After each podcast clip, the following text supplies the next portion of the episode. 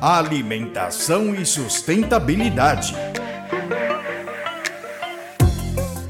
Espaço para reflexão e produção de conhecimento dos sistemas alimentares.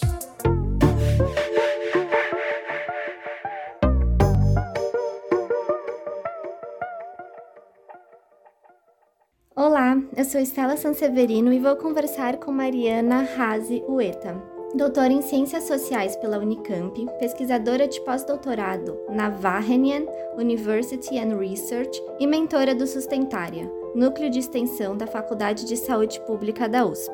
Hoje, nós vamos falar um pouco mais sobre proteínas artificiais, que já foi um dos temas desse boletim, mas agora nosso objetivo é compreender melhor a importância de discutir essa nova tecnologia e as possíveis consequências que ela pode acarretar. Mariana, do que estamos falando quando usamos o termo agricultura celular? Muito obrigada pelo convite. É um prazer estar aqui conversando com você sobre esse tema que gera tanta curiosidade quanto confusão. O termo agricultura celular é a tecnologia que, entre outros produtos, tem como resultado a carne cultivada, que foi tema do episódio anterior, né? A carne cultivada já teve muitos nomes diferentes nessa última década, desde carne artificial, carne de laboratório, carne in vitro, carne celular, carne sintética, até carne limpa e carne livre de abate. Como a agricultura celular é uma tecnologia alimentar emergente, ela tem gerado muita controvérsia. E aqueles que se opõem ao desenvolvimento dela têm usado nomenclaturas como carne sintética, por exemplo, porque gera essa oposição ao que seria uma carne natural. Mas é importante que o debate sobre essa tecnologia seja o mais transparente possível para que os cidadãos possam fazer escolhas conscientes.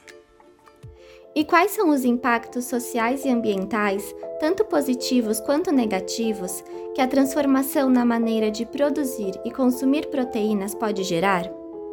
Como a carne de agricultura celular ainda não está disponível no mercado, o que nós podemos pensar são os impactos potenciais dessa tecnologia.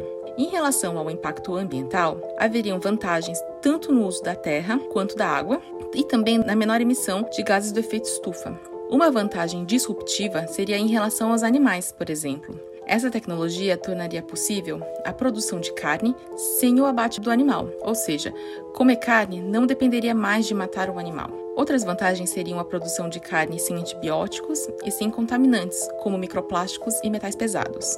Mas é necessário pensar que essa mudança na forma de produção também vai impactar os produtores de carne e todos os envolvidos nessa cadeia e é necessário envolvê-los também para que esse processo não seja excludente. O desenvolvimento da agricultura celular não pretende substituir completamente a produção de carne convencional, mas ampliar a diversidade de possibilidades. E Mariana, considerando que o produto ainda não está disponível nos mercados, você pode nos explicar por que é tão importante a gente já começar a conversar sobre esse tema? Stella, essa é uma pergunta muito, muito importante e esse é o momento certo para a gente discutir.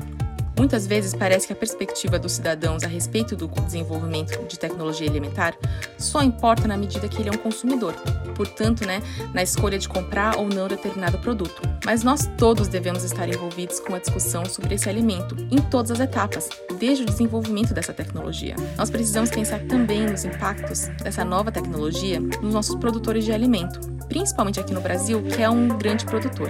A discussão pública também é muito importante em relação ao desenvolvimento de regulamentação. Por isso, é importante engajarmos o maior número de pessoas nessa discussão, que já é e vai continuar sendo importante para o futuro da nossa alimentação. Mariana, esse assunto é realmente super interessante e cada vez mais atual. Muito obrigada por enriquecer nossa compreensão e destacar a importância desse debate. Caso você ouvinte queira saber mais, a Cátedra Josué de Castro promoveu um seminário sobre tecnologias do sistema agroalimentar, que pode ser acessado através do nosso site catedrajc.fsp.usp.br barra programação. Eu sou Estela Sanseverino, pesquisadora da Cátedra Josué de Castro de Sistemas Alimentares Saudáveis e Sustentáveis da Faculdade de Saúde Pública da USP e conversei com Mariana Razi Ueta. Confira outros episódios do nosso boletim quinzenal em jornal.usp.br/atualidades.